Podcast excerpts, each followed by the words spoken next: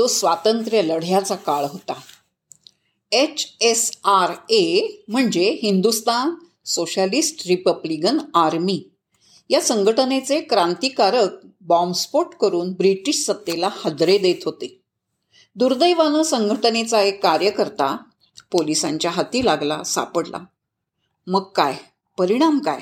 तुरुंगवास छळ अत्याचार याचा निषेध म्हणून त्या क्रांतिकारकानं तुरुंगातच प्राणांतिक उपोषण सुरू केलं. तो दिवस होता तेरा जुलै एकोणीसशे एकोणतीस.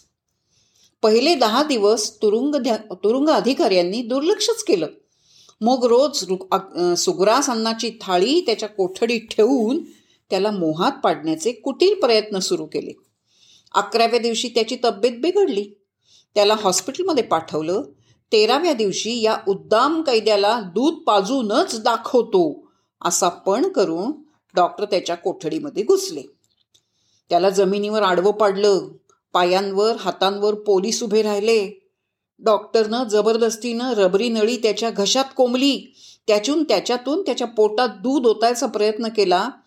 या धडपडीमध्ये काही दूध त्याच्या फुफ्फुसात गेलं. तिथं त्याचं विष झालं. श्वास घेणंही त्याला जड झालं. प्रचंड खोकला अशक्तपणा. त्याचं बोलणं थांबलं.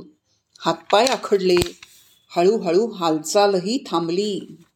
पन्नास दिवस उलटले पण त्यानं उपोषण तोडलं नाही. मृत्यू हळूहळू पावला पावलानं जवळ येऊ लागला होता. त्याचे हातपाय सुजले. त्याने आपले प्राणच पणाला लावले होते. एक अभूतपूर्व व्रतच जणू त्यांनी स्वीकारलं होतं. गुन्हेगार म्हणून त्याला फासावर चढवायचं नव्हतं. फासावर चढायचं नव्हतं. आणि तुरुंगात उपोषण करून त्यानं शहीद होणं ब्रिटिशांना परवडणारं नव्हतं. शेवटी शेवटी झालं काय? शेवटी त्याला हवं तेच घडलं. उपोषणाच्या त्रेसष्टाव्या दिवशी तो तुरुंगातच शहीद झाला.